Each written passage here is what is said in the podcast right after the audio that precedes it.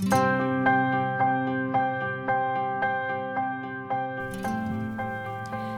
プノの嘘本当へようこそ。ヒプノセラピストのマキコです。ヒプノセラピーつまり催眠療法の嘘本当。本当のところどんなセラピーなのか怪しいのか根拠があるのかどんな効果を期待できるのかなど驚きの事実をお伝えしていきます。またセッションを受けなくてもご自身で簡単に実践できるツールや意識の整え方もご紹介しています。エピソードが気に入ったらぜひフォローをお願いします。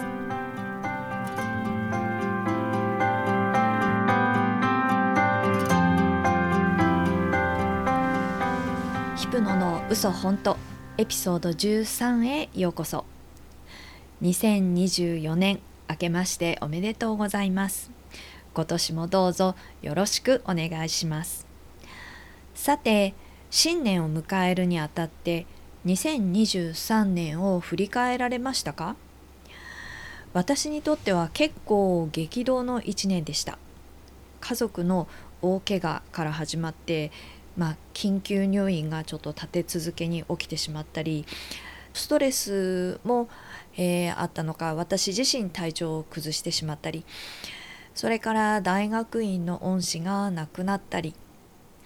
でも悪いことばかりではなく良いこともたくさんありました。家族の絆が強くなったっていう側面もあったしあと自分自身のこう体と心のまあ、健全性こうウェルビーイングを改めて見つめる機会にもなったと思いますしあとあのヒプノの学校を卒業してちょっとこう疎遠になってしまっていた友人たちと定期的にこう Zoom とかメールで連絡を取るようになったりそして、えー、より多くのクライアントさんにヒプノセラピーを知ってもらうことができたりなのでチャレンジも多かったけど、まあ、得るものも大きかった年と言えるかもしれません。実際人生ってまあそういうものですよね。あの山あり谷あり冷たいこう強風に震えることもあればポカポカ陽気に心も体も温まることもあるみたいな。であの辛い時期ってその真っ只中にいるといつか終わりが来るとか楽しい時期がまた必ず来るって到底思えないこともありますよね。でも最低でもこの経験から何か学べるもの得るものがあるはずっていうか何かしら絶対得てみせる みたいな負けん気なところも私にはあります。そんなわけでまあプラマイいろいろあった1年ではありますがじゃあ2024年どんな年にしようかななんて考えたりします。ご自身はどうですか ?2023 年はどんな年で、で、2024年はどんな年にしたいですか？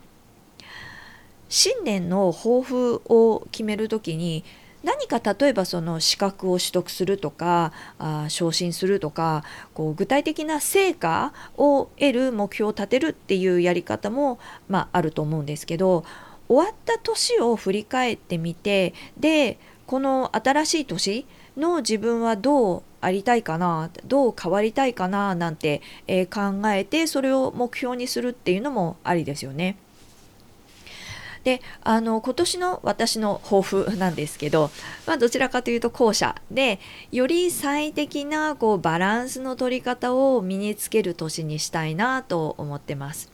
まあ、バランスっていう言葉自体はもう昔から私にとってはキーワードなんですよね。何かこう決断する時には必ず考えることではあるんですけどやっぱり昨年はいろんなこう出来事で自分の体調とかマインドが左右されたのは事実でより内面を強化することでよりまあ、上手にバランスを取れるようになりたいなみたいななのでイメージとしては天秤？その時々でちょっとこう右に傾いたりあとはちょっとこう左に傾いたりしながら常にこうゆらゆらとその時その時で最適なバランスをとっているそんなこう天秤のイメージですかね。で先日私がよく聞いてるポッドキャストのホストが彼女の新しいキーワードはハーモニーつまり調和だって言ってたんですね彼女のイメージではバランスっていう言葉って半々なんだそうですつまり例えば仕事もプライベートも半々とかでも彼女が目標としているのは必ずしも半々ではないからハーモニー調和っていう言葉をま選んだってえー、説明してたんですね。これね面白いなって思いました。やっぱり人って言葉の意味とかニュアンスも少しずつ違うものですよね。確かにバランスってもともとは2つのものの重さを押し量るツールまあ天秤 などをバランスって呼んでいたんですよね。なので当然のことながら左右のお皿の位置が同じ高さ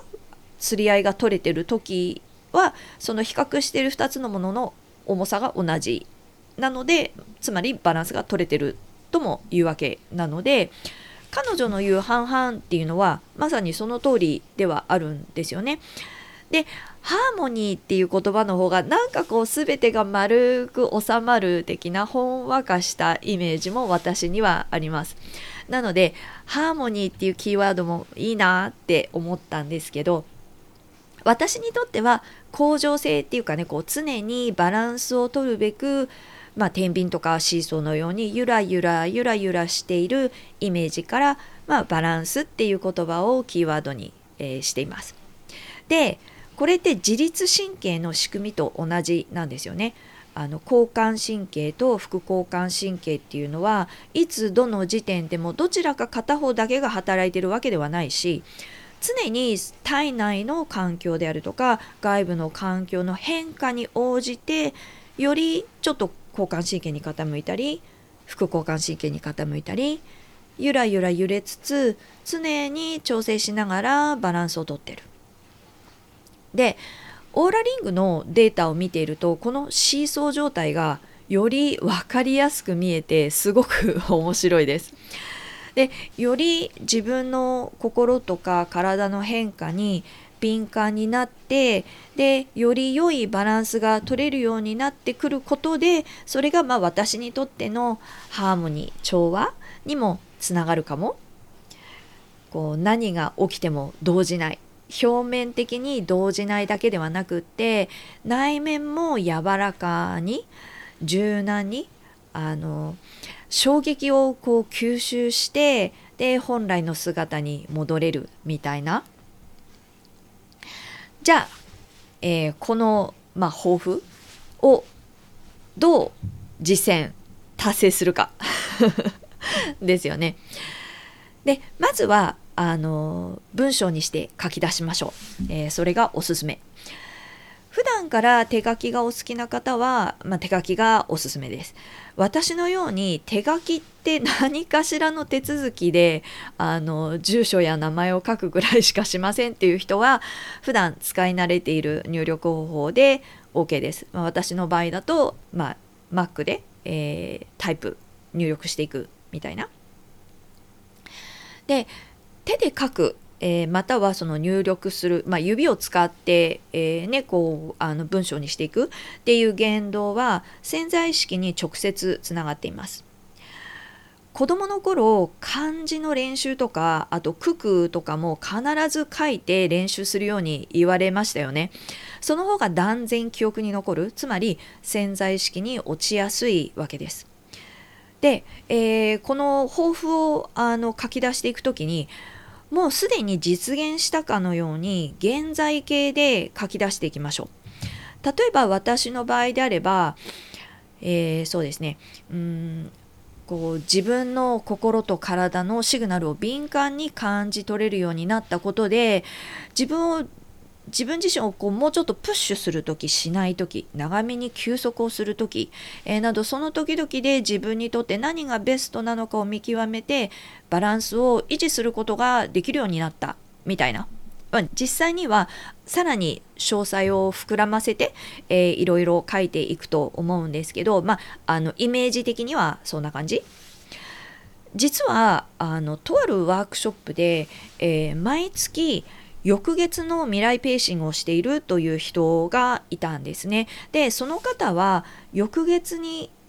達成したいことをあのまるでもうすでに実現したかのように現在形で書き出していくんだそうです。で書き出したらあとは見もしない そのまましまってしまうんだそうです。で月末になったら、まあ、翌月の未来ペーシングをする際にその前月に書いた内容を取り出して一応確認してみる。でそうするとその人曰くですよあの何を書いたのか、まあ、覚えてもいない、まあ、しまってしまうのでね、えー、で今月は多分全然実現できてないなって思っても実際に書いた内容を見てみるともうことごとく実行してる実現しているだそうです。でもう何年もこの毎月のね、えー、未来ペーシングをされているっていう話でした。あの多分ねこの達成したいことをすでにこう実現したかのように現在形で書いている時にその人はすごくこう集中してもう今まさにそういう状態であるかのようにイメージング想像しながら書かれているんではないかなと推測します。引き寄せの法則みたいに思われる方もいらっしゃるかもしれませんね。でもねあの潜在意識のレベルだけでは引き寄せの法則って働かないんですよ。うん働かないっていうと語弊があるんですけど、えっと、その自分が願っているものはあの引き寄せられないあの潜在意識のレベルだけだと。つまり潜在意識と潜在意識の方向性、えー、足並みが揃ってないと引き寄せられない。で、えー、まあ、そこにはねあの脳の毛様体不活系の機能が絡んでくるんですけれどもそれはねあの別のエピソードでお話ししていきたいと思いますが、えー、このね今年の抱負を書くときにただ書き出していくのではなくって、え本当にもうそれをまさに実現した実現している自分自身を脳裏に思い浮かべながら想像しながら書き出すというのがベスト。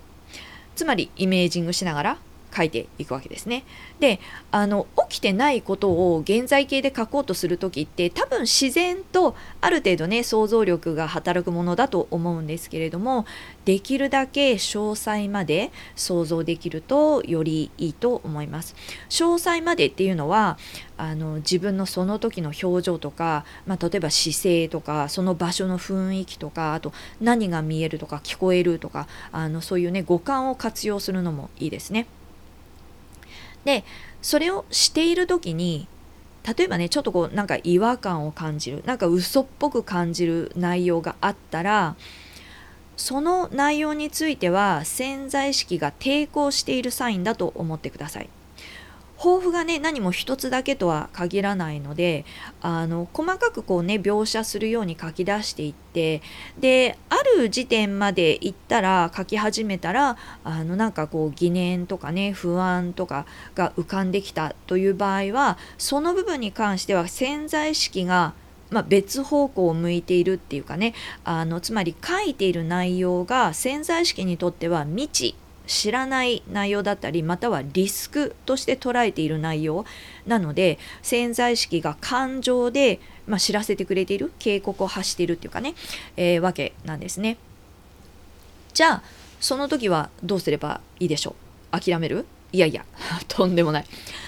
まずはその内容がね現実的であるかちょっと考えてみましょう。例えばあの今年は収入を5倍にするとかね潜在意識の問題もあるかもしれないですけどそれ以前にうん現実的かなっていうね、えー、なのでその現実的にあり得る目標なのかどうかっていうのをまずちょっとチェックしましょう。普通に考えればもちろん努力とか実践は必要だけど十分に達成可能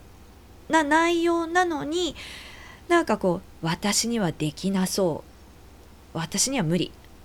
うーんなんかなっていうようななんかこう感覚が出てくる場合はその内容にさらに、まあ、耳を傾けるっていうかねそれどっから来てるのかなっていうのをちょっと考えて、えー、見ていただくといいと思います。例えばうーん無理無理っていう感覚がしたらその前後に何かこうありますか？他にもフレーズとか文章とか。または昔誰かに言われた言葉だったりしますか？こういうふうにねふっと湧き上がってくる感情感覚とか、まあ、声っていうかな言葉っていうかな。まずねあの間違いなく潜在意識から来ています。何かがトリガーになってそれに潜在意識が反応してるんですね。例えばこうあの抱負の内容としてイメージングとして2025年周到に準備してきた資格試験。気持ちもすごく落ち着いていてもう頭はもう冴えててクリア。質問の内容もしっかり理解できてスラスラと答えが出てくる。静かな試験場の自分は部屋の後ろの方に座っていて暑すぎず寒すぎずの室温手に汗をかくこともなくしっかりとこう握ったボールペンが滑らかに動いていく感じとかねこう書いていくとしましょう。その時にいやー不安でしょ絶対緊張するでしょ今まで何度も落ちたでしょなどの思考や感情が湧いてきたらおそらく潜在意識の中に例えば試験イコール失敗とか試験イコール実力を出せないとか何らかの紐付けが出来上がってるんですよね。なのでそれを変えていく必要があります。もちろん一晩では変えられませんがご自身でコツコツと潜在意識に働きかけて変えていくことは十分に可能です。じゃあまあどうやって、えー、変えていくかですがその前にねあのもしその抱負を書いた時、えー、書いている時未来ペーシングをしている時に明確に達成できる感覚がしたりちょっとワクワクしたり早速こう行動に移せそうとか移したいそんな感覚がしたらチャンス潜在意識と潜在意識の足並みが揃っているサインですからもう具体的なプランニング実践に移っていきましょう。で、えこれからお伝えする内容も一緒に行うとさらにあのシナジーっていうかねあのやる気を持続することもできると思います。ではその先ほどのね何やら不安を感じたり、まあ、できっこないみたいなね、えー、感覚を感じた場合ですけれども基本的に自分自身で潜在意識に働きかける方法ってまああのーある程度決まってくると思うんですよね。一番手軽に始められるのはアファメーションだと思います。毎晩コツコツ続ける必要はあります。そして眠りにつく30分前が潜在意識に情報を落とすゴールデンタイムです。というのは眠りに落ちる直前には必ず催眠状態を取るからです。そして催眠状態っていうのは潜在意識がお休みをし始めて潜在意識がオープンになるつまり潜在意識にアクセスできるタイミングなんですね。で毎晩のアファメーションはあんまり長いと続けにくいのであの抱負をねこうずっとあの未来ペーシングで書き出していく時とは違って端的に12文章ぐらいででやっぱり現在形でまるですでに実現したかのように書いていきましょう。その時にやっぱりイメージングね、想像して実現した状況とかその時の自分自身を思い描いたり想像したりしてみてで気持ちがねこう高まってくるそこにこう感情がね入ってくると一番いいんですよね。で、えー、アファメーションに慣れてきてもう一段レベルアップしたいということであればメンタルバンクがおすすめです。メンタルバンクについてはあの今日はねあの詳しくは説明しませんがウェブサイトでもあのメンタルバンクのあのページを用意していますしあの2つのね、えー、動画、えー、その仕組みからそれから実際の具体的な実践方法まで、えー、動画で解説していますのであのぜひ、えー、気になる方はあのそのねウェブサイトのページをチェックしてみてください。えー、ショーノートにねあのリンクも貼っておきます。であのこのねメンタルバンクっていうのはとてもパワフルなツールなんですよね。なんでかっていうと抱負とか目標を達成するためにやれることを明確にできるだけではなくって実践するたびに自分にご褒美も与えていくんですね。プラスその日にあった良かった出来事ポジティブなこととかアファメーションも組み合わせていくのでもう潜在意識はプラスポジティブの方向に行かないわけがないみたいなねあのとってもパワフルです。でヒプノセラピーのクライアントさんでもやっぱりメンタルバンクを並行して実践されている方って一番結果出されてますね、えー、そのぐらい相乗効果も抜群だということですであのちなみに、えーと、ウェブサイトからはその日からすぐにあの実践できるメンタルバンクのキットも無料でダウンロードしていただけますので、えー、ぜひぜひチェックしてみてください。では2024年気持ちも新たにそして、えー、潜在意識もしっかりと切り替えて、えー、潜在意識と足並みを揃えてぜひ、えー、充実した年にしていきましょう。今日も最後までお付き合いいただきありがとうございました。エピソードが気に入ったらぜひフォローシェアをお願いします。ではまた次回お会いしましょう。